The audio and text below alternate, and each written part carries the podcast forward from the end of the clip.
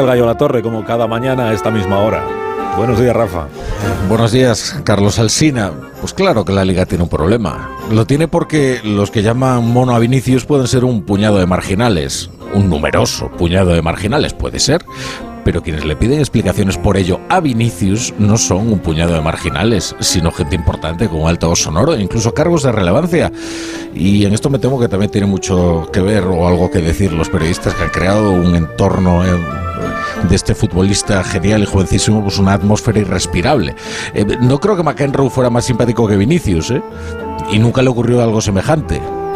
Mono es un insulto muy particular. Solo se les llama a los negros. Y ya es curioso, ¿eh? porque igual de emparentado con el mono está el blanco. Pero no le pidas biología evolutiva a uno de estos más tuerzos. Mono se le llama al negro. Y esta particularidad es muy reveladora de quien lo profiere. Creo recordar que a Roberto Carlos se lo grabaron en su día en el coche.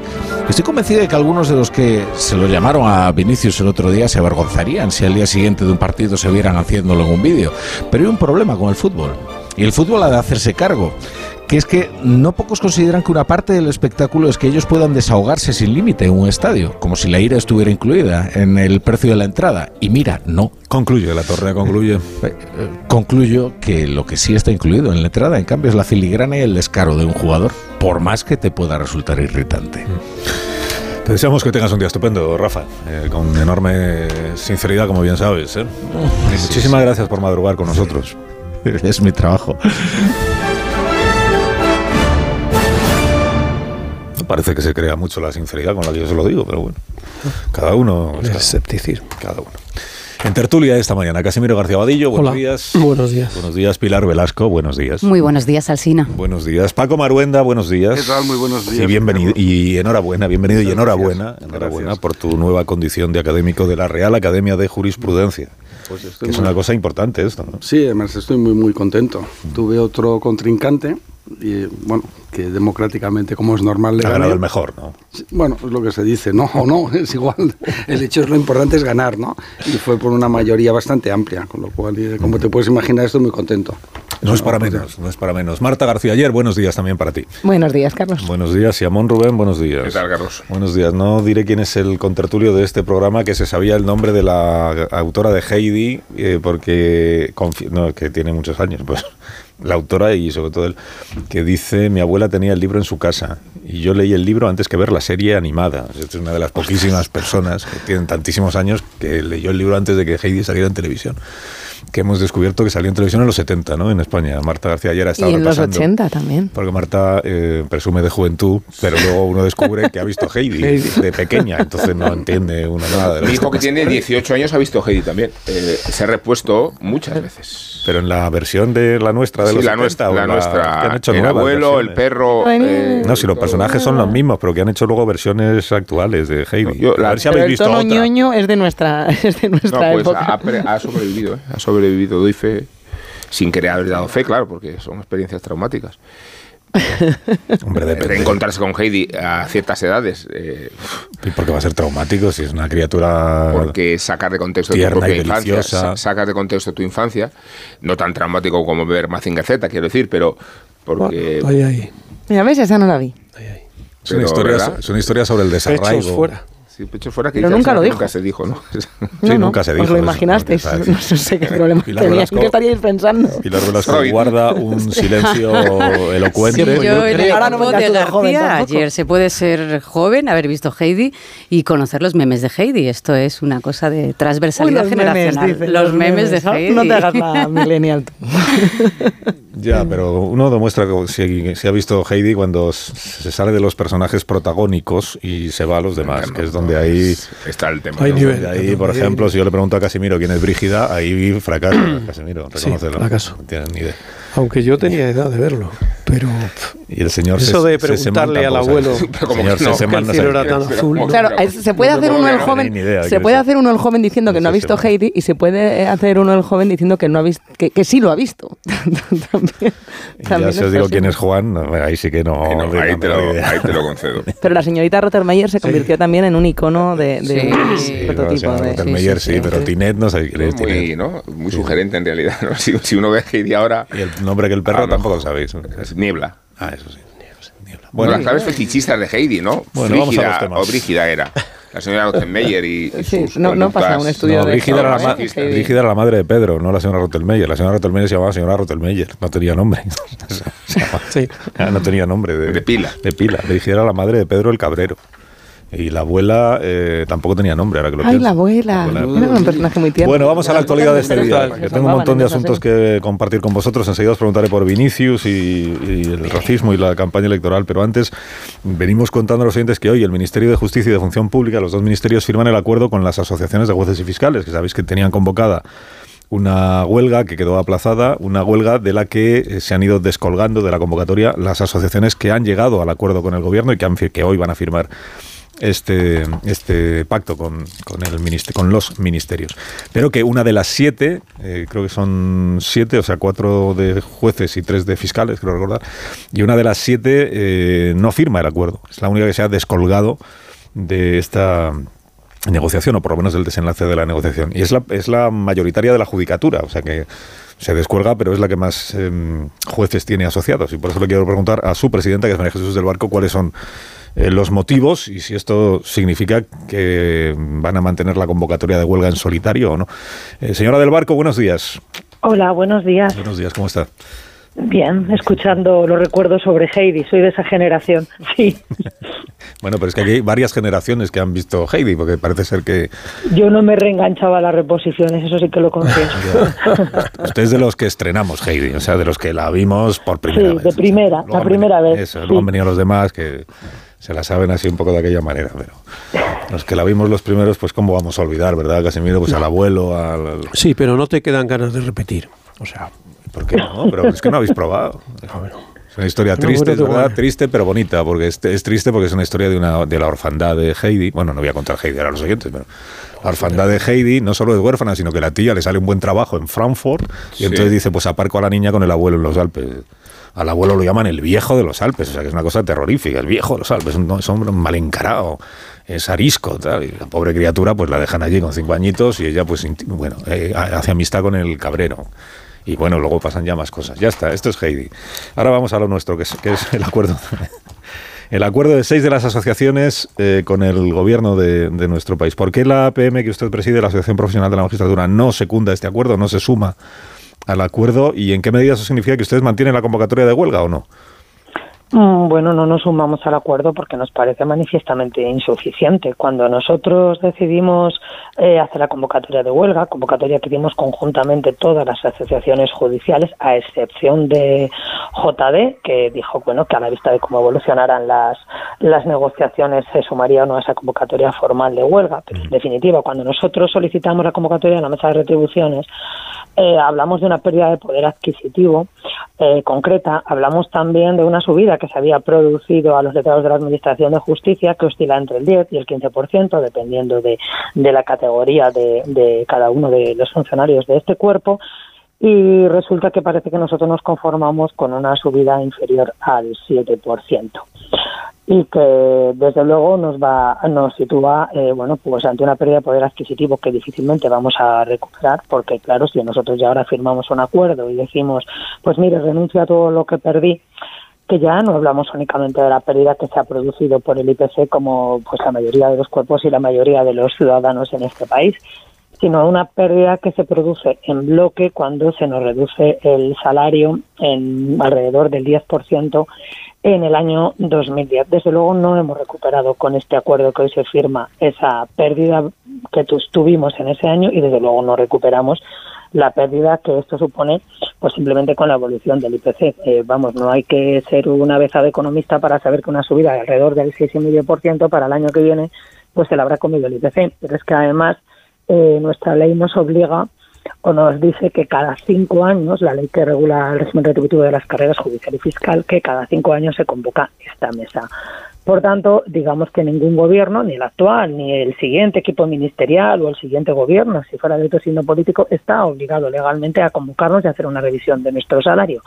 Con lo cual habremos asumido esta mm, subida, y lo voy a llamar subida porque claro, bajada no es, eh, para cinco años y ahí nos vamos a quedar congelados. Es cierto que el acuerdo habla de mm, bueno de sucesivas reuniones que se van a producir dentro de tres meses y luego para mayo del año 2024 pero mm, teniendo en cuenta que hemos tenido que interponer una demanda y hacer una convocatoria de huelga para que nos convocaran eh, desde el año 2003, pues ¿qué quiere que le diga? A mí este tipo de acuerdos firmados por escrito me cuesta mucho creérmelo. Me parece que es hacer un acto de fe casi excesivo, casi religioso. Y yo, a estas alturas de la película, pues hombre, poco después de ver Heidi me dijeron quiénes eran los Reyes Magos. Ya hay cosas que no me las creo. No. Entonces, bueno, veremos a ver qué sucede. Nosotros no eh, eh, suspendimos la convocatoria de la huelga, la suspendimos sin fecha a la vista de las negociaciones. Vamos a ver qué pasa ahora, si es que es verdad que el Ministerio nos va a seguir convocando para recuperar la pérdida de poder adquisitivo en otras materias que también eran objeto de, de reclamación al inicio de, de la convocatoria. de eso, eso significa, María Jesús, que la, la convocatoria de huelga como tal la mantienen suspendida a la espera de ver mm, si avanza la negociación de ustedes con el gobierno. O sea, no se desconvoca, pero tampoco se consuma de momento. ¿no? Efectivamente. Mm. Y, y el hecho de que sean seis de siete asociaciones las que sí firman el acuerdo no les lleva a ustedes a pensar que, que igual son ustedes los que están equivocados. Pues no, mire usted, creo que cada uno es libre de firmar lo que piense, pero yo creo que nosotros hemos trabajado muchos años juntos, las asociaciones crean, haciendo bueno los documentos de trabajo sobre cuál era la pérdida de poder adquisitivo que habíamos padecido y además íbamos juntos en esta reivindicación. Por tanto, bueno, pues a lo mejor habrá que preguntar a otros por qué lo firman. En todo caso, no es una cuestión numérica. La Asociación Profesional de la Magistratura representa el 42% de los jueces asociados en la carrera judicial y al 25% de los jueces.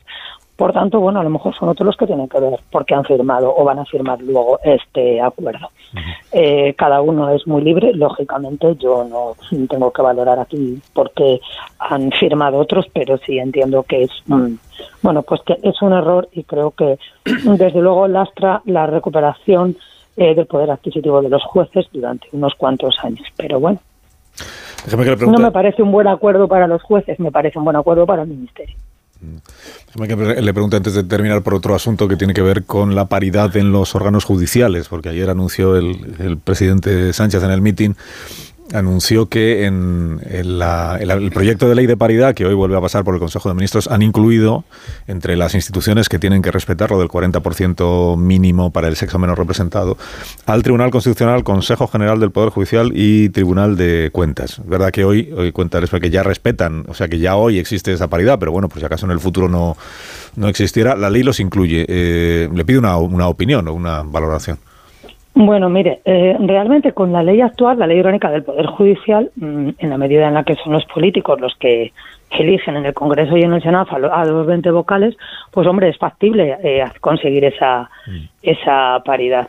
Desde el momento en el que nosotros, como Asociación Profesional de la Magistratura, llevamos años pidiendo que se cumpla lo que dice Europa, y es que a los 12 vocales de procedencia judicial los elijamos los jueces, pues no sé en qué manera podemos articular un mecanismo para que yo, cuando pueda votar a los 12 vocales, eh, tenga que elegir a seis hombres y a seis- mujeres, o, a, o hacer esta paridad eh, 60-40, ¿no? Quiero decir que yo cuando eh, vote, pues procuraré elegir a aquella persona que entienda eh, que reúne los requisitos de mérito y capacidad para asumir esta responsabilidad. Requisitos que, por otra parte, entiendo que deberían concurrir en todos los representantes públicos, ¿no? Quien tiene una responsabilidad de gestión eh, de asuntos públicos y que, en definitiva, decide sobre el día a día de los ciudadanos, porque lo vemos en el boletín, porque se ve en la disposición de los presupuestos generales del Estado, en qué se gasta el dinero y en qué no, pues a lo mejor sería necesario que todo el mundo tuviera mérito y capacidad para ostentar estos cargos públicos. Con respecto al Tribunal Constitucional,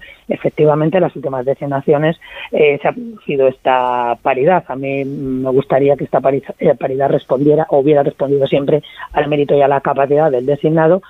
Y bueno, ¿qué quiere que le diga? Me va a permitir, pero a mí estas cosas me hacen mucha gracia cuando luego al final, bueno, pues mm, sigue presentándose hombres a estos puestos. Es Conde Pumpido, el presidente del Tribunal Constitucional, y creo que Pedro Sánchez también se va a presentar a presidente. A lo mejor es María Jesús Montero la que quiere presentarse o Nadia Calviño, que a veces predicamos para afuera, pero no nos lo aplicamos a nosotros mismos.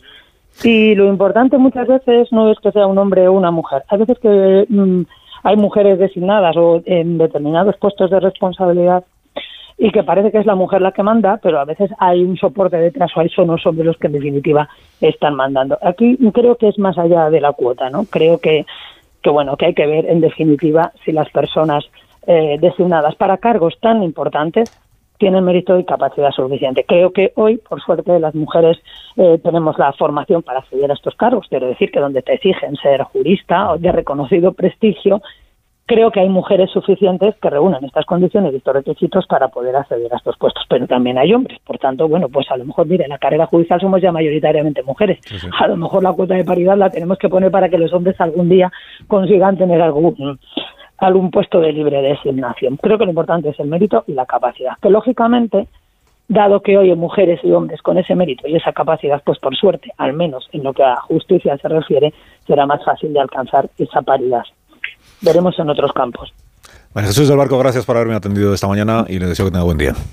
Igualmente. Gracias, la presidenta de la Asociación Profesional de la Magistratura. Quedan cuatro minutos para que sean las nueve de la mañana. Sé que queréis opinar sobre muchas de estas cuestiones que hemos comentado ahora, tanto la negociación con el Ministerio de Justicia y de Hacienda, el acuerdo que se firma esta mañana, como esto de la, paridad, que es un elemento que incorporó a la campaña electoral el presidente Sánchez en su mitin anuncio del Consejo de Ministros de la tarde de ayer. Pero antes de todo eso, voy a hacer una pausa, con vuestro permiso, para que eh, reflexionéis adecuadamente con vosotros mismos sobre vuestros argumentos antes de exponérselos a la audiencia de este programa. Más de uno en Onda Cero. Ahora menos en las Islas Canarias. Estamos en tertulia con Pilar Velasco, Paco Maruenda, Casimiro García Vadillo, Marta García y Rubén Amón. ¿Dónde queréis empezar el análisis de los asuntos de esta jornada? ¿Qué dices, Casimiro? El tema de hoy es Vinicius. Por Vinicius. Venga. Vinicius. Pues mira, el ministro de Justicia del Brasil, ya que lo mencionas, dijo esta madrugada, sabéis que ayer Lula da Silva fue de los primeros en hablar de este asunto, eh, apoyando naturalmente a Vinicius, eh, manifestándose en contra del racismo y eh, diciendo esto de que en España igual tenemos un problema, ¿no? Con, con el racismo en los estadios de fútbol. El ministro de Justicia de Brasil ha dicho esta madrugada, vamos a escucharlo, que allí están estudiando, está estudiando el gobierno si se puede aplicar, en este caso, lo que allí llaman el principio de extraterritorialidad, que para entendernos es que si un ciudadano brasileño en otro país es víctima de un delito, los jueces brasileños pueden actuar, pueden investigar y ocuparse también de ese presunto delito. En el Ministerio de Justicia estamos estudiando la posibilidad de aplicar el principio conocido como extraterritorialidad. El Código Penal prevé que en algunas situaciones excepcionales sea posible aplicar la ley brasileña en caso de crímenes contra brasileños incluso en el exterior. De momento, todo lo que dice el gobierno del Brasil es que están dándole una vuelta a este asunto que vamos a ver en qué queda. En España ya hemos contado que hay ya unas diligencias abiertas por la Fiscalía porque hay una denuncia que han presentado, o bueno, una misma denuncia presentada por eh, dos eh, organizaciones, el Real Madrid por un lado, la Asociación de, Futbolistas Españoles, la AFE, por el otro, y creo que el Movimiento contra la Intolerancia también se ha sumado a esta denuncia. La denuncia se ocupa la Fiscalía, la Fiscalía abre unas diligencias, la Fiscalía investiga, si ve que hay fundamento para seguir adelante, pues se convierte en una instrucción judicial, y si no, pues decae. Eh, los números dicen que a Vini- Vinicius ha sido ya víctima, o se han denunciado ya eh, diez- hasta en 10 ocasiones, esta creo que es la décima, hasta en 10 ocasiones comportamientos racistas de los que él ha sido víctima en los estadios de fútbol. En dos de esas ocasiones se terminó la instrucción con una condena de quienes habían eh, incurrido en ese delito de odio, en las otras no. Las otras no porque no siguió adelante la instrucción, porque la Fiscalía no encontró motivos. Que esto es un poco lo que decía ayer Tebas en este tuit que le ha sido tan criticado eh, en respuesta a Vinicius. Tebas lo que dice es condenamos por supuesto el racismo, es injusto que se acuse a la Liga Profesional de Fútbol de no actuar en estos casos cuando las denuncias ante la Fiscalía las estamos presentando nosotros. Y por tanto serán otras instancias las que tengan que explicar por qué la cosa sigue sucediendo en los estadios de fútbol. Y ahí ha entrado, bueno, ya sabéis, ¿no? ha entrado Rubiales a meterse con Tebas, el Madrid dice que es mm, responsabilidad de Rubiales, que es el presidente de la federación, y España entera debate esta mañana, eh, no sé si, si España es racista o no es racista, o cuánto de racista es, es España en comparación con, Una observación, Carlos. con otros países. Que tiene Adelante, que ver con la injerencia del ministro de Justicia. España no tiene ni tratado de extradición con Brasil. Y es más, eh, una de las razones por las que a Alves no se le concede eh, la libertad condicional vigilada es precisamente por el riesgo de que se marche. Hablo de un futbolista brasileño que ha incurrido presuntamente en delitos muy graves. y después otra observación. Eh, a mí me parece lamentable eh, que el pulso entre Tebas y Rubiales degrade el debate de fondo que es analizar o no qué está sucediendo en los campos de fútbol. Lo digo porque Tebas quiere preservar a cualquier precio. La reputación de su maldita liga cuando tiene motivos para cuestionarse y este es uno de ellos y que Vinicius haya roto eh, la credibilidad de la competición a través de un episodio tan asombroso como este y de tanta resonancia internacional y que en realidad la respuesta de Rubiales sin, sin preguntas en su rueda de prensa obedezca no a sanar la mala salud del fútbol español en algunos ámbitos, sino a atacar a su rival que es Tebas. Entonces queda todo degradado a un debate de oportunidad. Es el aprovechamiento del, de algo que fue realmente escandaloso, ¿no? Y mm, como algunos dirigentes políticos, como Irene Montero, que inmediatamente sale diciendo que hay que el, que el, racismo existe, que en España hay mucho racismo, porque hay un partido que lo defiende, que es Vox, hay otro que lo avala, que es el PP, y, ya de paso, pues le pega un palo a Ana Rosa Quintana. O sea, pasaba por allí, pumba, Ana Rosa Quintana. O sea, esto me parece que es de una frivolidad increíble. O sea que eh, la ministra de la demagogia, eh, líder de Podemos, eh, critique estas cosas cuando su partido ha avalado los escraches, cuando ha puesto bajo el foco a Juan Roch, a, Mancio Ortega. Es decir, es como si Goebbels se hubiera quejado de que en la eh, Italia de Mussolini habría muchos fascistas. O sea, pero hombre, ¿usted de qué va? O sea, me parece que se está utilizando de manera burda algo que es muy grave. Me preocupa mucho el, tema de, de, los insultos, que no es la primera vez, que ha habido muchas, que ha habido muchas veces que se ha insultado a futbolistas negros, eh, pero hay algo que es todavía más grave. Lo decía esta mañana eh, Jorge Freire en su, en su comentario filosófico editorial. Decía la mala leche, o sea, la barbarie. Lo que se ve en el fútbol, en una parte, no la mayoritaria, afortunadamente, pero en una parte es la barbarie. O sea, esa gente, seguro que de los 3.000 o 2.500 que gritaron mono a Vinicius, no todos son racistas, hay racistas ahí, pero lo que sí que son todos ellos son bárbaros. O sea, esos son los mismos que gritan maricón a un futbolista o hijo de puta a Xavi, o que en otro contexto gritarían eta matalos. O sea, es ese componente, lo que decía Hannah Arendt, el populacho. O sea, esa gente que se siente a gusto en la masa, fortificado en la masa y que son la base de los movimientos totalitarios. O sea, eso es lo que a mí me preocupa. Por lo tanto, hay que analizar el tema con frialdad, no irse a, lo, a, lo, a la brocha gorda de a la que se han ido algunos, porque este tema es grave y luego es dificilísimo, dificilísimo de llevar por la vía penal. O sea, publicamos hoy en el Independiente, en 2001, que es el último año donde hay datos, solamente el 5% de todas las denuncias que hubo por delitos de odio llegaron a condena.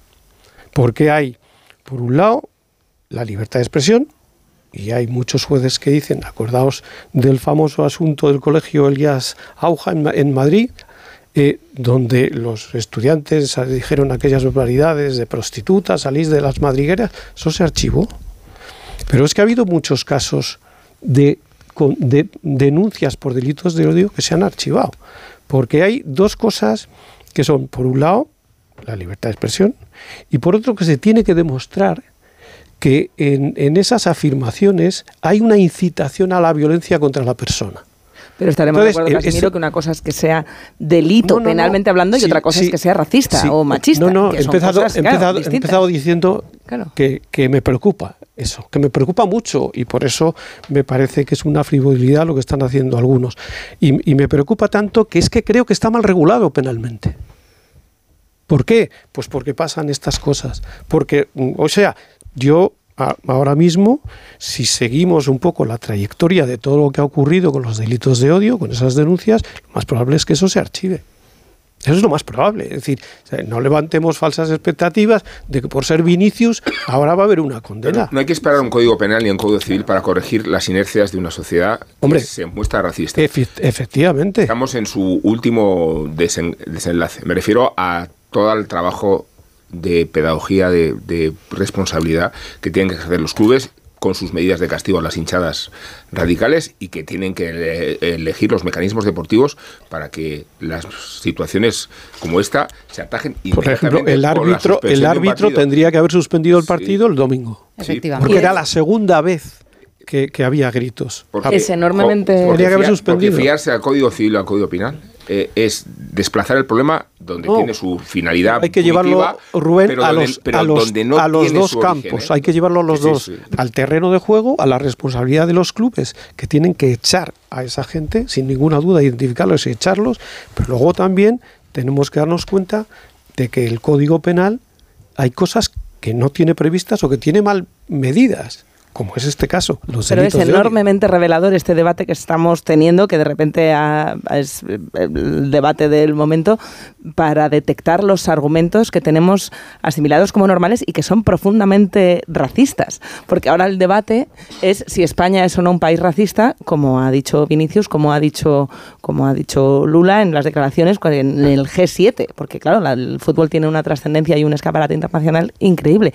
Y la misma gente que le dice a Vinicius que no se ofenda porque le insulten cosas que todo el mundo le insulta, es la que se ofende porque le digan que los españoles también somos racistas. Entonces, entre los argumentos más sorprendentes que se están eh, escuchando estos días para negar que haya un problema de racismo en España está, oye, es que hay más negros en el Real Madrid y no se les insulta. Claro, hay muchas mujeres en el mundo y no a todas se les hace ataques machistas. Normalmente se ataca a aquellas que se comportan de manera diferente al que el machista ha considerado que es correcto que se comporte. Es como si un, blanco puede ser, puede ser chulo, puede ser desafiante, puede comportarse mal en el campo y no tienen por qué insultarle por ser blanco, decía ahora Rafa La Torre, McEnroe, pero un negro, a eso sí que no se lo toleramos. Eso, no eh, siempre es así. No, claro que Cristiano Ronaldo. Pero vamos a ver, Casemiro, lo que, estoy diciendo es que llamar a un negro, llamar a un negro mono, negro de mierda es un insulto racista y todos los que lo corearon en la grada en ese momento estaban haciendo algo racista, muy racista, y que en este país no tengamos ni siquiera asumido la percepción de que ese es un comportamiento machista, dice mucho de lo poco que hemos tenido racista. Machista. Bueno, y machista. Es que en las gradas de fútbol también una jugadora de los Asuna hace un, par de años, creo, denunció que en la grada estaban diciendo que iban a bajar al vestuario a violarla y que y no sé cuántas barbaridades más, y nadie paró ese partido. La barbarie. Eh, y el machismo, ojo, y el machismo. Hay un motivo porque en el Código Penal los, los, delitos son agravados cuando son de odio hacia, hacia el racismo o el machismo. Es un agravante por algo. A todo el mundo le pueden insultar, pero cuando le insultan por su raza o por su género, pues, pues, pues habrá que decirlo también, habrá que denunciarlo. Y a lo mejor es que en España no, no estamos acostumbrados a vernos como racistas como en otros países. En Francia no se duda, no se duda que haya racismo. Eh, llevan más tiempo conviviendo con el racismo y es un debate nacional el racismo y cómo combatirlo. En España hemos vivido en la fantasía de que aquí no somos racistas y eso no es lo que muestran los, los rankings internacionales, que sí que los hay, que miden estas cosas. Claro, es que se nos puede comparar con otros países. Eso me parece interesante que es eh, cómo se mide, eh, o sea, cómo se llega a la conclusión de cuánto de racista es una sociedad. ¿Quién hace ese Claro, habrá muchos oyentes que ahora me estarán diciendo, pues yo no soy racista, porque me incluyen en...? O sea, somos los españoles racistas, es una manera de decir que la mayoría de la población es racista. Hay muchas maneras de medirlo, los sociólogos lo tienen, y entre ellas está la, percepción que se tiene a sí mismo, de uno mismo, como cuando preguntan por el nivel adquisitivo, eh, si tu vecino es racista y tú eres racista. Normalmente nunca nos percibimos como tal, pero sí percibimos esos, esos comportamientos en la sociedad. Y, y lo, mencionaba antes el estudio de Harvard eh, que había hecho al respecto para medir el racismo en Europa.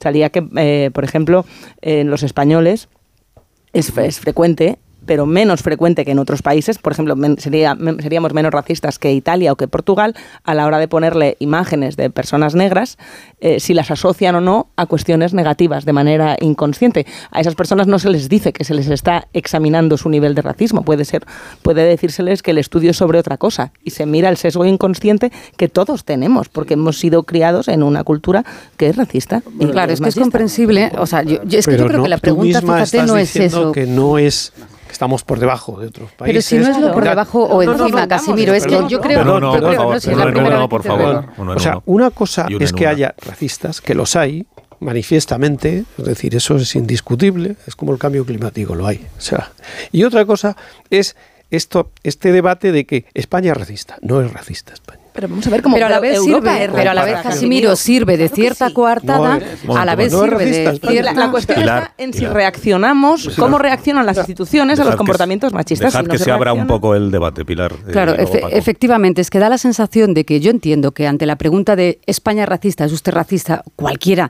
cualquier persona razonable diga que no, pero a la vez está sirviendo de coartada para no analizar las consecuencias que está teniendo el- la xenofobia, el racismo o los insultos en España, que parece que es poca o poquísima. Estamos reconociendo que de las 10 denuncias, de las 10 causas que ha tenido Vinicius con insultos bárbaros que no tienen matices, siete de ellas se han archivado. Que incluso la Fiscalía, en una de las que archivó, llegó a decir que había durado pocos segundos el insulto, como si el ataque xenófobo y machista a una persona que vive en España, que trabaja en España, racista, que tiene cuatro hijos, que su familia está viendo cómo le insultan continuamente, pues, pues tuviera que ser en cuestión de segundos, ¿no? Hay que preguntarse efectivamente si eh, los inmigrantes tienen, sufren más redadas cuando van por la calle, si sufren más identificaciones policiales, si cuando van al colegio los niños eh, que son de otros países están sufriendo discriminación, si eh, en el caso de Vinicius, que es internacionalmente conocido, estamos como estamos, si le pasará, pues eso, a gente que es desconocida. Y creo que hay que dar respuesta a eso y no hay que tomárselo como un ataque personal. Y la respuesta es que igual tenemos que tomárnoslo un poquito más en serio. Y a mí, por concluir, me preocupa más que Irene Montero denuncie el racismo y pida una ley que no hace falta, porque efectivamente ya yo creo, opinión personal, que las tenemos, me preocupa eh, muchísimo más el discurso de, Vox cuando hace, asocia la inmigración a la inseguridad. Y a quien Ayuso ha tenido que corregir en el último debate electoral, en el anterior debate electoral y en la Asamblea de Madrid diciéndole la delincuencia no está relacionada con el origen de las personas. Dejen de mezclarlo todo, porque la mezcla produce consecuencias y las consecuencias son la xenofobia y los ataques racistas. Ese es uno de los debates eh, más complicados, porque cuando hablamos de racismo, y yo estaba en África, como habréis estado vosotros, ¿no? Y he visto como unas tribus miran con enorme desprecio a las otras tribus, ¿no? Es decir, ¿qué, qué es racismo, no? Es decir, ¿creemos realmente que vivimos en una sociedad racista, que España, que es una sociedad en su plenitud, eh, que es integradora, que casi no hay problemas? Claro que hay problemas y habrá. Oye, hay también problemas en Alemania y en Suecia y en Noruega, ¿no? O hablar de Francia, ¿no? Yo tengo parte de mi familia francesa, ¿no? Entonces, en Francia es un país donde hay unas profundas diferencias, unos guetos, ¿no? O podemos hablar de Inglaterra, donde te identifican por tu clase social, ¿no? Y ahora tiene un primer ministro de origen hindú, ¿eh? y resulta, pero claro, es de clase alta, es un brahman, ¿no? Es decir, no es un hindú cualquiera, ¿no? No es un eh, eh, ¿no? Es decir, es alguien de las élites dirigentes, ¿no? Nunca hay gente de las clases bajas, ¿no? Por tanto, hablar de Harvard, oye, entiendo, Marta está muy bien Harvard, ¿no? Pero que resuelvan su problema. Y sí que hay un racismo Paco, hablemos del nuestro. O sea, ¿Eh? me parece muy bien todo eso que estás diciendo, Sí, sí, ese no, racismo, pero pero, vengan- ¿por qué tenemos problema en examinar qué conducta es racista? Así como decía Pilar, una Porque yo persona negra que va a alquilar una casa y tiene más problemas en que le alquilen una casa que una persona ¿De verdad blanca. tú ¿Por qué crees no nos está- miramos los problemas que ¿eh? tenemos dentro? Otros países tienen otros problemas, pero Oye, seguro, pero va, tú has citado nuestros. Harvard y hemos citado Francia y, y ampliamos, ¿no? Podemos ver un poquito cómo está el panorama, ¿no? Cómo los japoneses trataban a los chinos, o los coreanos y los Sí, sí, chinos, o los chinos dentro de sí, o la India, como todavía, aunque haya ahora un, eh, un sin casta al frente. reconcilia con el racismo no, no, local, no, el no, racismo simplemente internacional. comparado con España. Es decir, tú, o- Es que no eh, hay que comparar, hay que sí, resolver sí, los sí. problemas propios. ¿De verdad eh, creéis que en. España es homofóbica, que es machista, que es racista Eso es una España? ¿De verdad lo generalización. creéis? Yo lo que No sé, realmente- hija lo que- lesbiana lo que creo- pasa por las calles con No, normalidad. Lo que favor. creo, Es que lo, decir lo una que estamos diciendo es que hay casos flagrantes de xenofobia, de racismo, como el que estamos hablando hoy aquí en la mesa y que, y que tiene pocas consecuencias. Habrá que desplegarlo y que habrá que preguntarle, ver si yo no me- acabamos con el racismo en y que habrá que preguntarnos en España, que es nuestro donde tenemos que operar, qué están haciendo las empresas de seguridad para identificar a quienes insultan, qué está haciendo, eh, mira, las detenciones a ¿Tú sabes quienes que es un colgaron, Paco, de las detenciones a un quienes partido? colgaron el muñeco de Vinicius han sido hoy y creo que ya hace mucho tiempo que se colgó ese, ese muñeco. Eh, ¿Qué está haciendo la Liga? ¿Qué está haciendo los clubes de Pues fútbol para identificar pues pocas Oye, pero- sanciones, pero, me parece? Entonces, es- a eso hay que es- dar es respuesta más a, a que a la pregunta española, general. Que es la pregunta importante. No, no sé, yo me gustaría que alguien me lo contestara. Yo- yo- yo Que creo- dijerais sí. El debate, no el se debate que apercibe a tenemos sí mismo Por favor, de uno en uno. Es que la pregunta, Carlos, Gracias. La pregunta expone precisamente la duda. Es decir, si estamos reflexionando so- sobre si España es o no racista, es que tenemos indicios para pensar que tenemos hábitos que demuestran que podemos serlo. Y cuando el asunto de Vinicius adquiere tal repercusión por la notoriedad del futbolista y por la notoriedad del equipo, resulta que nos lleva a un debate muy incómodo que tratamos de gestionar, además, con, con procedimientos que a mí me parecen intolerables. El oportunismo político es uno. Y otro, esta idea de que, eh, como es del Real Madrid, los argumentos en contra provienen de las hinchadas rivales en lugar de reflexionar sobre el debate de fondo. Que no, si es que, igual que hoy te han llamado racista a, a Vinicius, es que mañana se lo llama a Reinildo. Lo que pasa es que Reinildo, que juega por la misma banda, por cierto, no tiene la notoriedad pública ni el miedo pavoroso que provoca Vinicius jugando al Hasta fútbol. tal punto. Y entonces se demoniza a- a la causa por demonizar al equipo, Claro. que, que es un argumento hasta, totalmente hasta tal punto que, por ejemplo, ayer Chimo Puig, no se puede decir que sea racista. o Bueno, lo pues según no su lo comentario, exhibe, ojo, cuidado, porque su comentario, desde luego, lo eso, fue. A eso iba. Es decir, No soy racista, como pero- hay una hinchada muy potente del Valencia en Valencia, lógicamente, y él quiere ganar las elecciones, pues se ha puesto de perfil. O sea, ha dicho, bueno, tal, yo creo que no sé qué, pero claro, Que va las provocando, lo que ha dicho es que va provocando. Llevaban la falda corta, eso es en definitiva. ¿Y O no nos hace provocaba. reflexionar eso? No, pa- vamos a ver, lo que yo te digo eh, mm, es que no podemos confundir el fenómeno racista con que la sociedad española sea racista. Los No. racistas son los Es otros, decir, es como decir, bueno, es que, eh, mm, ¿cómo Los que en. España no hay, no hay robos? Ah, claro que hay robos. España es un país de ladrones. No, hay roban, robos. ¿no? Hay robos. Hay que acabar con los ladrones. Sí. ¿España es un país de ladrones? No. ¿Y de Eso es a lo que yo me niego. Claro que no. Claro que no. Pero vamos Hombre, a ver, no, no, no, las actitudes no, racistas no, tienen no, grados, no. Casimiro. Claro que tienen vale grados. que no- no claro vamos- que tienen eh, grados, pero en esta ocasión, en esta ocasión, se está hablad de uno en uno, utilizando- es la última vez está que os lo digo, gracias. Utilizando ese debate para hacer campaña política de aquí al domingo. Eso es lo que está haciendo Podemos y eso es lo que está haciendo una parte del PSOE, a la que eso, ese asunto no le toca. Como le toca a Puig, se pone de perfil. Eso es a mí lo que me parece que es un escándalo. Si yo he empezado diciendo que me preocupa ese tema y que habría que, uno, decirle a ese árbitro, habría que sancionarle por no suspender el partido. A los equipos de fútbol que el tema del racismo, de los ritos xenófobos y tal, tendría que estar castigado desde el punto de vista de la, de la liga. Y luego que habría que reformar el Código Penal. Fíjate si estoy yo preocupado por el tema. Pero lo que me parece que es una filfa, un engaño, es disfrazar todo esto para decir España es racista ¿Quién está por- diciendo Espera, que España perdona, es racista? perdona, no, te pregunto, perdona, porque no lo he escuchado a ningún perdona, partido político, perdona, Casimiro. sí, bueno, pues escúchate otra vez, por favor, las declaraciones de Irene Montero ayer. España tiene un problema de racismo. Es distinto a decir que no, España no, no, es no, racista. no, Es muy perdona, distinto, Casimiro. no, no, no, pero sigue, sigue, Era por sigue. ver si la comprensión no me cortes, fallaba. Sí, es que te falla por una No razón. me falla, Porque- Casimiro. porque- España tiene un porque- problema de porque- racismo. No es decir ¿Me España dejas- es racista. ¿Me dejas terminar la frase? Sí, por es que la frase no terminaba ahí. España tiene un problema de racismo. Y lo tiene, y aquí viene la carga política, porque hay un partido que lo defiende y otro que lo avala. El que lo defiende es Vox y el que lo avala es el PP.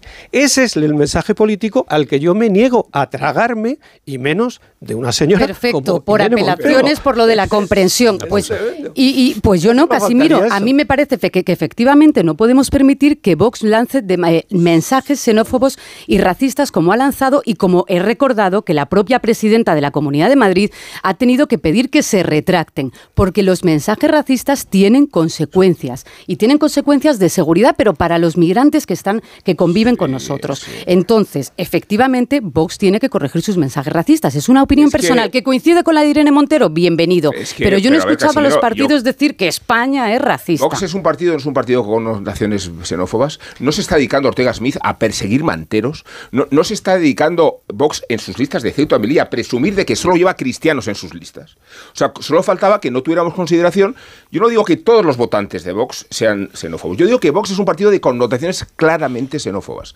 Luego, me tengo que preocupar crees, Rubén? si un partido representa esa Claro, opción política. claro. Y claro que me inquieto. Claro. Y me inquieta la, la base social de ¿Tú- un partido que tiene claras connotaciones xenófobas. ¿Tú crees que ese debate sería de la misma manera? Por supuesto, nunca me habrás oído a mí defender a Vox, nunca, en la vida. Eh, ¿Tú crees que el debate sería de la misma manera si en las próximas elecciones del 28 de mayo el PP no estuviera o, o si, si quiere gobernar y no va lo de la lista más votada a pactar con Vox. O sea, el mensaje, más que contra Vox, es contra el PP. Es, Es una contra el PP. deducción, Pero- pero- eh, pero, pe- Casimiro, deducción no, España, Es una deducción, no, es que lo ha dicho, pero- Pero ha Casimiro, ¿es o no España un país Una entre pausa. cuyas peculiaridades políticas tiene una que es más flagrante que todas, que es el nacionalismo, que consiste en la exclusión del, co- del prójimo, que consiste en, la- en el énfasis de lo identitario? Pues no sé si somos racistas. Nacionalistas, por los dos extremos no somos mucho. Y nacionalismo significa la exclusión del diferente. Eso es por la lengua, por la cultura, por la etnia o por tu memoria eh, construida a través de una ficción. Luego, lo luego, que ¿cómo hay, no me voy a Rubén, preocupar de una sociedad claro, que lo tiene que hay es esas pulsiones? Lo que hay No, es y nacionalismo. claro. Y, El y nacionalismo es y una racismo y manifestación xenofobia, nacionalismo y xenofobia son dos términos casi correlativos, populismo. casi correlativos, cuando no correlativos. Y de hecho, ya niego la última mayor. Yo me alegro de que este debate entre en campaña. Porque Claro, el racismo me si- parece. si no, no, que son debates sociales que hay que tener. Efectivamente, tiene más campo supuesto, de si cultivo debate si porque ocurre hay- en, la última semana de ¿Cuántos campaña. Pero bienvenido el debate. Realmente, ¿no? ¿Cuántos? Pero si es que hasta No, los partidos que niegan ser racistas, las declaraciones de Chimo Claro. Puig a mí me parecían claramente No, es que con un trasfondo racista. Incluso pueden meter la pata en- en- condenando el racismo y dejando ver que la culturalmente tenemos un con problema. respecto a mí Vox no me gusta y más me atacan habitualmente por tanto los voy a defender porque me parece un despropósito a un partido que tiene 3,5 millones de votos y un 15% ¿no? es decir cómo se considera no un se partido de racistas y de que machistas etcétera Una ¿no? pausa. por cierto Garriga su portavoz es de color ¿no? digo Hombre, porque a lo mejor faltaba. está bien ¿no? y- Y, creo que tienen, Es decir, ya, ya, creo que tienen un candidato gay para demostrarnos que no Sí, son sí, homófobos. exactamente, por ¿no? Pero- favor. Y, creo hay que- y que hay una mujer, creo. hay que ilegalizar si no es que no hay- En el es safari que- de Vox hay de todo. es que Rocío Monasterio no es mujer, ¿no? ¿Sabes? No, es No, mujer. pero que tienen Ah. de todo. Si tienen, Pues el ya está, tienen hombre, el safari, es decir- tienen la jaula de uno, la jaula del otro, y así Vamos te Pero cargas. una está pausa. muy bien, oye, ahí, ahí nos gusta, no nos gusta Vox, pero nos encanta. Podemos. Nada, no, no, a mí nada, vamos. Vamos a hacer nada. una gran pausa formación, nada, o sea, y os pues voy a está, recordar que hay micrófonos abiertos, que significa que no tenéis que gritar, que los oyentes tienen puesta la radio precisamente para escuchar sin necesidad de escuchar por la ventana. Si ser posible, bajáis un poquito el tono, os ordenáis un poquito el, el Parece- orden de parecemos sindicalistas, quiero decir, ¿no? Parecéis sindicalistas. Sindicalistas- metal, por favor. Parecéis sindicalistas meterruido, eso es lo que parecéis. A veces es muy difícil seguir lo Perdón. que estáis argumentando. Perdón. Os Perdón. metéis en la melé y, y claro, no puede ser. No puede ser, y además no, no atendéis al árbitro. Es una cosa muy grave. Vienes de negro, Ahora ¿eh? Eso es lo peor, es verdad. mismo- Ni media broma, un minuto ahora seguimos.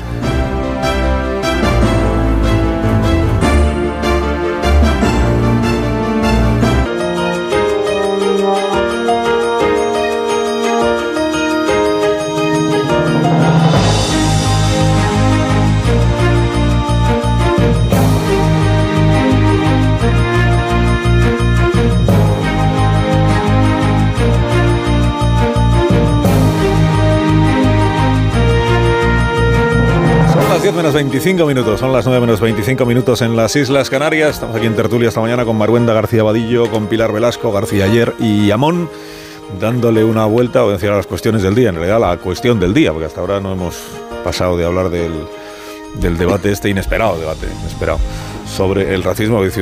uno piensa, dice, pues a cuatro días de unas elecciones municipales y autonómicas, pues en las tertulias se hablará de elecciones y elecciones y elecciones y elecciones pero uno tiene la impresión de que la campaña ha perdido interés. Si no, como si nos faltara tema en la campaña electoral, novedades, novedades, hay que exigir a los candidatos que aporten pues, material nuevo, de refresco, para poder opinar sobre, sobre las cosas. El presidente lo intenta, hay que reconocérselo. ¿Lo intenta cómo? Pues anunciando lo que lleva el Consejo de Ministros de cada martes. Hasta ahora sabíamos, porque lo anunció el sábado, que va eh, la transferencia, no la aprobación de 580 millones de euros para los centros de atención primaria, como dijo Sánchez, sino la, la ejecución de la transferencia que ya estaba prevista en los presupuestos generales del Estado y aprobada en el mes de marzo y ratificada en el mes de abril por los gobiernos autonómicos. Hoy lo que se hace es darle a la tecla para que se ejecute la transferencia. Luego se aprueba también eh, lo de los 38 millones y medio y medio para la salud mental, que esto lo anunció el presidente el domingo y que es lo mismo. Esto ya lo anunció la ministra Carolina Darias, que ya no es ministra, tú fíjate, se ha pasado tiempo, porque está incluido en el plan que se pactó con los gobiernos autonómicos. Y ayer añadió el presidente en su meeting del diario, añadió que hoy el Consejo de Ministros también va a aprobar eh, la nueva versión del proyecto de ley de paridad que incluya lo que todos ya conocíamos, esto de que Tribunal Constitucional, Consejo del Poder Judicial, Tribunal de Cuentas también tengan que cumplir con lo del 40-60, es decir, un mínimo del 40% para el sexo que esté menos presente o representado en esa institución. Así lo anunció el presidente. Mañana en el Consejo de Ministros aprobaremos en segunda vuelta la ley de paridad y la llevaremos al Congreso de los Diputados para que sea aprobada por las Cortes Generales antes de que termine esta legislatura. Paridad en el poder político, paridad en el poder económico, paridad en el gobierno de España, paridad en los gobiernos de las grandes empresas. Paridad por ley. Esto es, esto es lo que ayer anunció eh, Sánchez, paridad por, por ley. Esto en el mitin del, del, Partido Socialista. En el mitin más destacado ayer del Partido Popular, pues está Feijo insistiendo en que los votantes que eran de Ciudadanos voten todos al PP, que parece según las encuestas que en efecto es lo que van a hacer, y los votantes de Vox, que en realidad lo que anhelan es que haya un cambio en España, pues que se dejen de Vox y se pasen al Partido Popular, porque es el voto útil, el voto concentrado, digámoslo así, concentrado estoy, para conseguir el cambio político en nuestro país. Entonces hizo eh, Feijo esta reflexión sobre lo que en realidad significa el cambio. El cambio por el cambio no es suficiente. Aquí no se trata de cambiar un gobierno por otro. Aquí se trata que después de cambiar el gobierno hagamos los cambios que España necesita. Por tanto, no es cuestión de cambiar por cambiar, es cuestión de cambiar para hacer cambios. Habéis seguido bien el razonamiento, ¿no? O sea, no es cambiar por cambiar, que sería casi descambiar, sino que es cambiar para poder cambiar que es lo que primero tienes que cambiar y luego ya puedes hacer los cambios. Bueno, este es un poco el resumen de... Y luego, ¿qué más tenemos en la campaña electoral? Pues a Vox diciendo, oiga, que si nosotros ganamos en Ceuta, eh, que se aplique fijo el cuento ese de que gobierne la lista más votada. Si ganamos en Ceuta, que Vox gobierne Ceuta. A Podemos, pues todos los días hablando de Ana Rosa, de, Pablo Motos, eh, en fin, de lo que, de que hay un golpe de Estado urdiéndose en la derecha madrileña, estas cosas que dice. Eh, Pablo Iglesias. Y Ciudadanos, pues insistiendo en que va a poner un precio muy alto a sus pactos con los, con los partidos políticos. Un precio muy alto, claro, estará en función de qué representación obtienes. Y es verdad que las encuestas no le están siendo muy favorables al, al Partido Naranja, salvo en la ciudad de Madrid, donde tiene opciones Begoña Villacís de continuar como concejal en el ayuntamiento. En el resto de España, la verdad es que lo tiene bastante complicado a la vista de los números que se vienen publicando. ¿Algún comentario queréis hacer sobre ley de paridad, el cambio por el cambio, estas cosas que hemos escuchado? A mí me parece que es muy oportuno el debate sobre la lista más votada o lo que estamos viendo en las elecciones griegas. A mí el modelo griego me gusta mucho porque mm, en caso de que no se dé mayoría absoluta, premia con eh, un porcentaje que es entre 20 y 50 escaños al partido que no logra la mayoría absoluta para evitar precisamente que pequeños partidos mm, tengan un poder real mucho mayor al de la representación que le han dado los ciudadanos. Y con eso, pues en España se evitarían bastantes cosas. Por ejemplo, que Vox pudiera condicionar en exceso al PP o que Podemos pudiera condicionar en exceso al Partido Socialista. O sea, algunos de los problemas que hay de votantes a la hora de ir a las urnas no es tanto el partido que van a votar, sino el socio que van a tener. Y por lo tanto, yo creo que eso los partidos ya no lo van a hacer, por supuesto, porque ya te faltan cuatro días o cinco días para las elecciones y no lo van a hacer. Pero después sí que esto requeriría que los grandes partidos se sentaran en serio a ver cómo se puede solucionar esta cuestión. A mí me parece que no es democrático, por supuesto que es legal, legítimo, lo que quieras, pero que un partido que tiene pocos votos, ha pasado con los nacionalistas durante mucho tiempo y ahora pasa con los partidos populistas, condicionen la política nacional por encima del voto que le han dado los ciudadanos. Y esto me parece que es un debate muy, muy interesante. Al final los gobiernos son el resultado de los votos de los ciudadanos y donde, pues yo entiendo que lo de lo que planteas está muy bien, ¿no? Pero, claro, ahí se, hay una cuestión, dices, ¿dónde establecemos la línea? ¿En el 40%, en el 35%, en el 45%? Eh, al final lo que uno se generará, pues lo que es lo que yo haría, ¿no? Si fuera ellos, pues federaciones de partidos para no perder los votos, ¿no?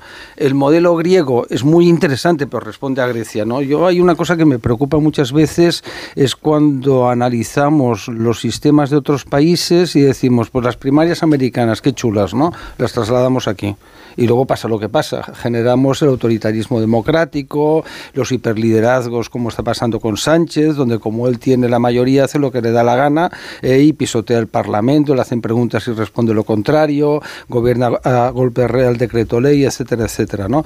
Por tanto, el sistema electoral es un tema enormemente complicado. A mí el actual no me desagrada, pero los problemas que tenemos ahora, que empezaron desgraciadamente con el 15M y su manipulación, todo eso, todo eso es culpa de los dos grandes partidos. Si hubieran sido capaces, primera, de, de impedir la corrupción, de actuar con más democracia y con más mérito y capacidad, como decía la portavoz de la APM, ¿no? que no se estaba muy bien, ¿no?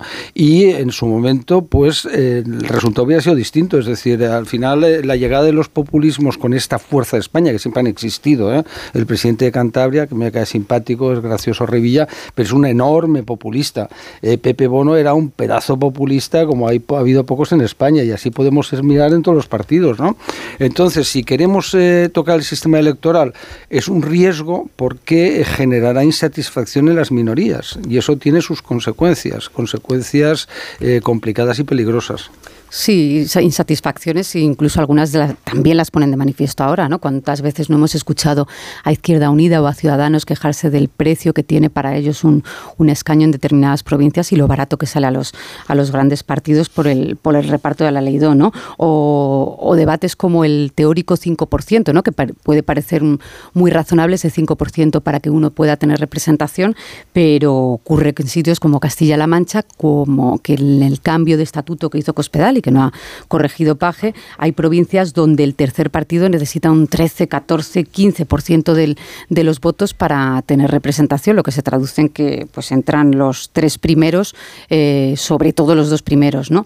Eh, lo de la lista más votada, efectivamente, es un debate que escuchamos y, y recuperan los grandes partidos casi cuando les beneficia y, hacen bien, ¿no? Pues sé que hubiera dicho Susana Díaz en Andalucía o Ángel Gabilondo en la Comunidad de Madrid, que fueron la lista más votada, y así encontramos casos también del Partido Popular, ¿no? Pero es un debate que al final no se acaba abordando por las insatisfacciones que, que mencionaba, que mencionaba Paco, y por volver a, la campaña, eh, no vamos a tener encuestas, están, están prohibidas por una ley muy antigua de 1985, un poco trasnochada. Las encuestas que y nos dejan con ese dos, tres puntos de margen de error, con muchos empates técnicos y yo estoy a favor de que la campaña igual ya dura mucho en, ahora que, que, va tan acelerado todo, que esta semana es como rara, ¿no? Porque nos quedan muchos mítines, un poco de bucle, digo, un poco de sensación de bucle tengo yo a martes. Que nos está sobrando una semana. Sí, sí, sí, sí. Minutos basura. Porque si no pasa nada, si no hay ningún cisne negro, que eso es mucho decir de aquí al, al viernes para los grandes para los partidos,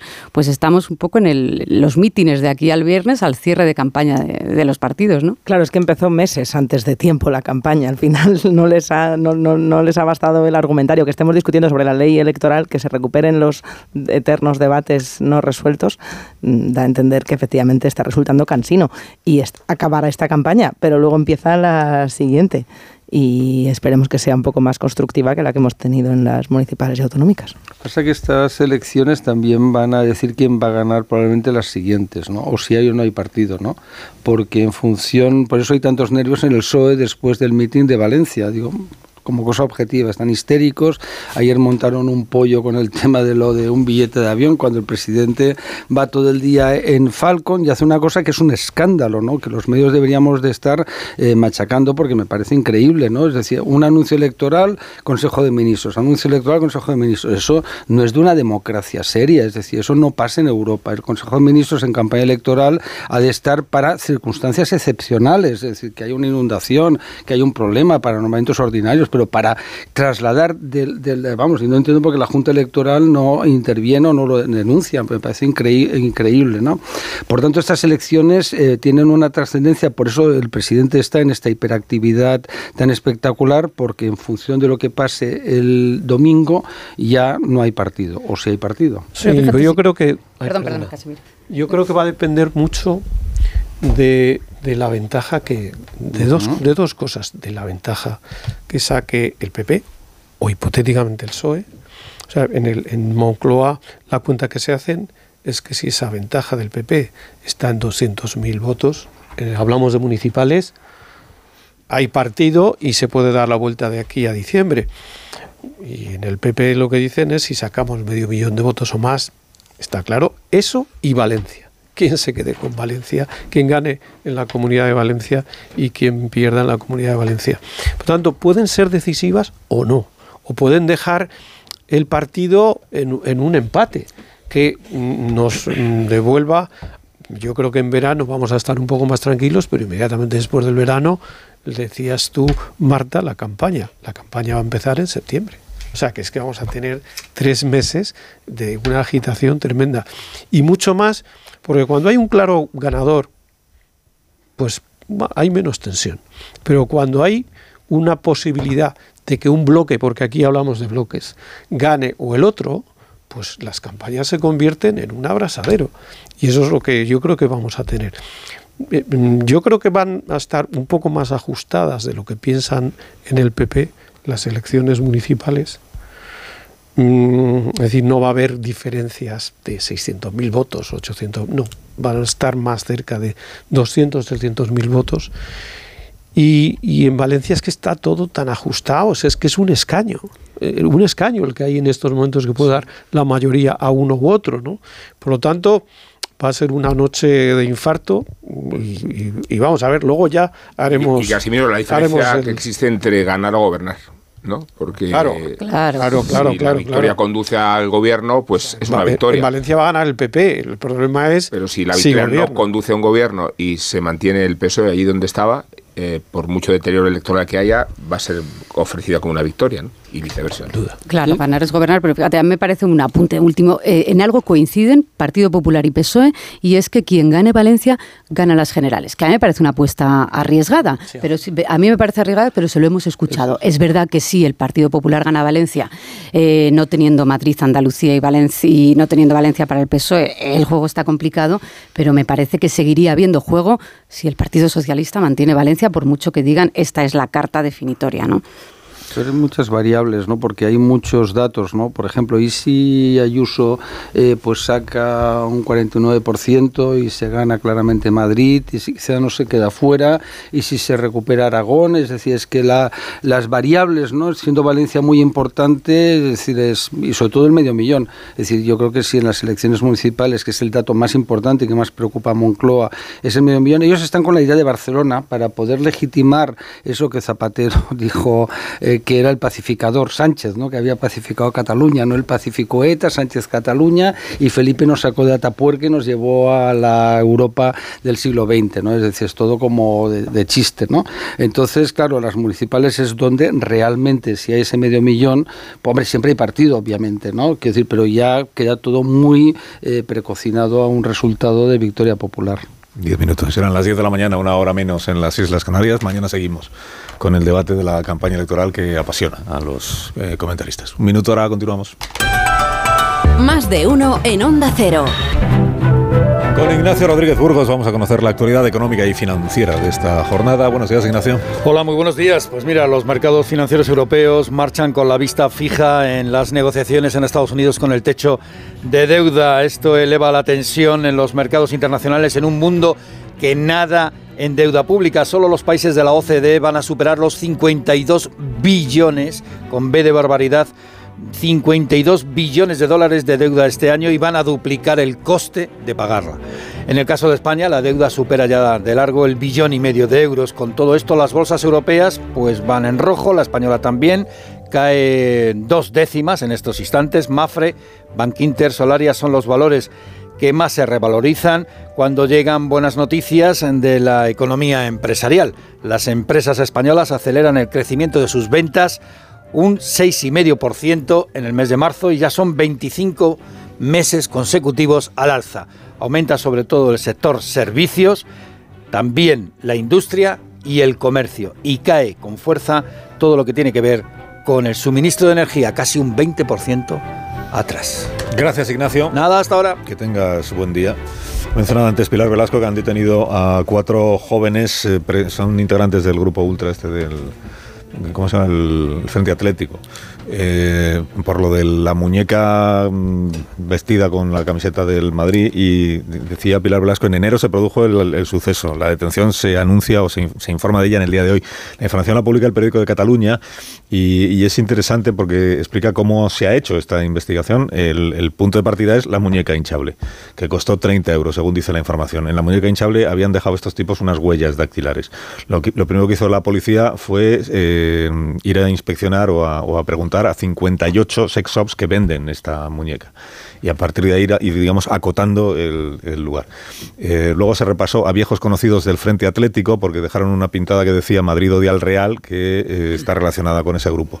Y a partir de ahí dice, finalmente las investigaciones condujeron a tres integrantes del Frente Atlético y a un cuarto compañero suyo desconocido hasta ahora para la policía. Los otros tres ya parece que tienen eh, un historial. Están acusados de un delito de odio. Los policías han recuperado indicios también como una fotografía que subieron en las redes sociales que ha servido también para su detención. Esto no lo debería contar la policía porque son, ya nadie va a subir fotos comprometedoras e incriminatorias a las redes sociales. Una pena.